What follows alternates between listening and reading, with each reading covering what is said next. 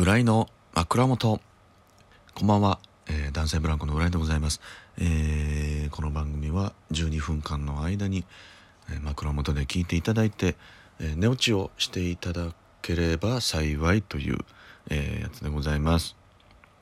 えーすいません。1週間ちょっと空いてしまいましたけれども。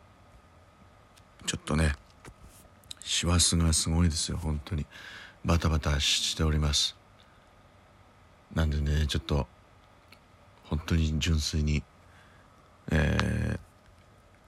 間が取れないということでね、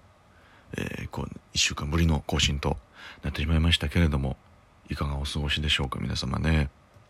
えー今日が12月15日もう半分ですね。あと半月。でも今年は終わってしまいますけれどもどんどんね前回の、えー話にもねたくさん、えーリアクションいただきましてありがとうございます、えーギフトもいただきまして皆様、えーありがとうございます、えーいろいろね1週間、えーあったんですけどねもうどれから話していこうかしらということなんですけどあの月曜日はねまたあのーたまにあすごい一日あのバタバタしながら移動しながらのやつだったんですが朝に「あのラビット!」2回目のスタジオにね呼んでいただきまして、えーもう朝それに、えー出させてもらってそうボル塾ちゃんにねあの紅茶を外で飲める素敵なセットを、えーいただきましてそれがねすごいあのいいいい紅茶をねいただきましてありがたいということでそのまま、えー新宿に行ってルミネの、えーコント公演に、えー出ましてでそこから、えー名古屋に、えー行って、えーマヨリカとね、え2組で、えー名古屋でライブするっていうねもう23年前からは本当に考えられない組み合わせと場所で。マヨリカもずっと言ってましたけど。えななんでこの2組で名古屋っていうやつだったんですけど。まあ本当にあのありがたいことにたくさんお越しいただきまして。であのーラスブラココンビのトークライブの時にねあの平井が喋ってたんですけれどもあのー名古屋にあの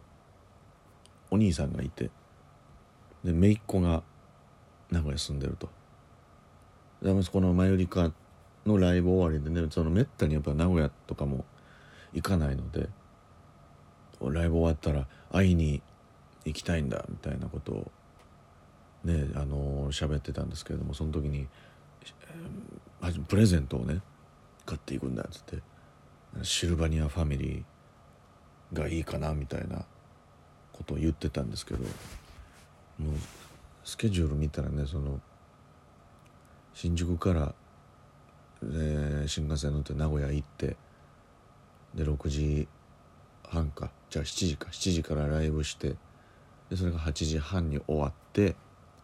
で新幹線が8時59分だと。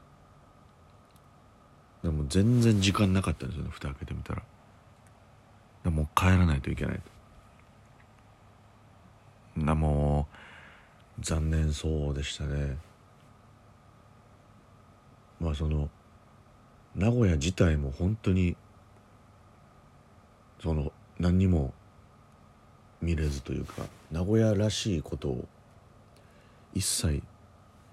できずに帰ってきてしまったんですけれどもね。まあそれは後日あのーもうゆ郵送するとは言ってましたねプレゼントは。またねゆっくり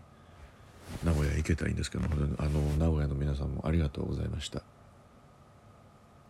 ねたくさん来ていただいて。またね行きたいなと思います。でですよその後えーまあ、帰ってきて。マヨリカともだから久しぶりにね大阪でずっと一緒にやってた同期ですけど、まあ、そのライブ中にね結構トーク喋りはしたんですけれども本当にすぐ前よりかもすぐ帰らないといけないというのでもうバーッと劇場行っても劇場出てで名古屋駅4人で行っても最後反対のホームにこう分かれていくみたいなしましたけれども、まあ、また年末大阪あのライブで行きますのでまたその時会えると思いますけども本当に一瞬の再会でしたね。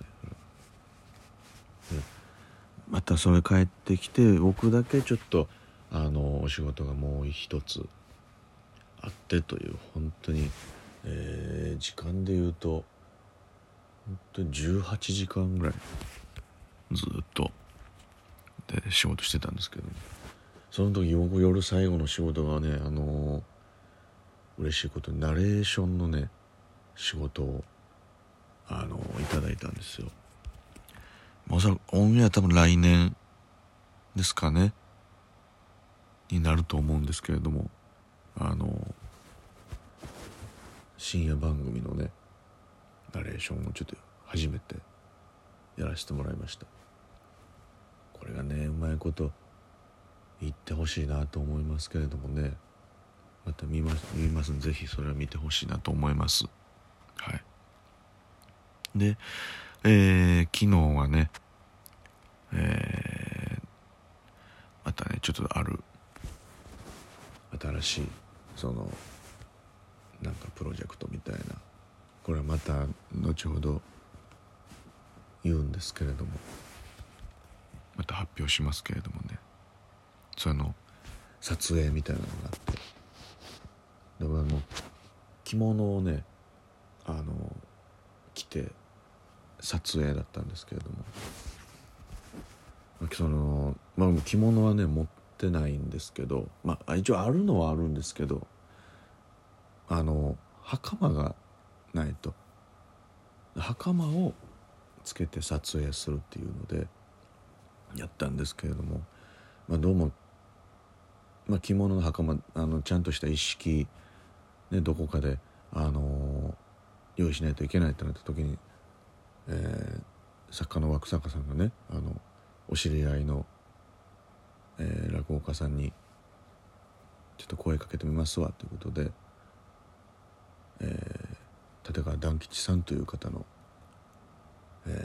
ー、お着物をちょっとお借りしてね来たんですけれどもその方が、えー、立川談志さんの最後の、えー、お弟子さんという方で。でその団吉さんがお着物を貸してくださったんですけどそれを着る時にポロッと「あこれあの男子の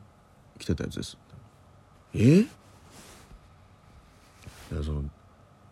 師匠男子師匠が本当にあの着ておられてで亡くなった時にそのいただいた着物をあの持ってきてくださったんですけどちょちょえちょちょちょっと待ってくださいよってそのそれを僕は今着るんですかそれをっていう。あこれ持ってきたんではい。これ行きましょうみたいな。そのあっさりととんでもないお着物にあの袖を通させていただいて本当にもうその本当に落語家でも何でもない。ね。やつがこんな「えー、もういいんですか?」ってってもうそんな「いやほんだ大丈夫ですか?」って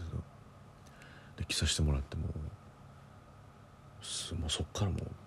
ビシッってもうそんな。背筋もピーンとなっても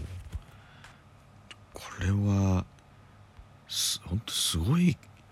すごい経験をさせてもらってる。しかもこんな本当にあっさり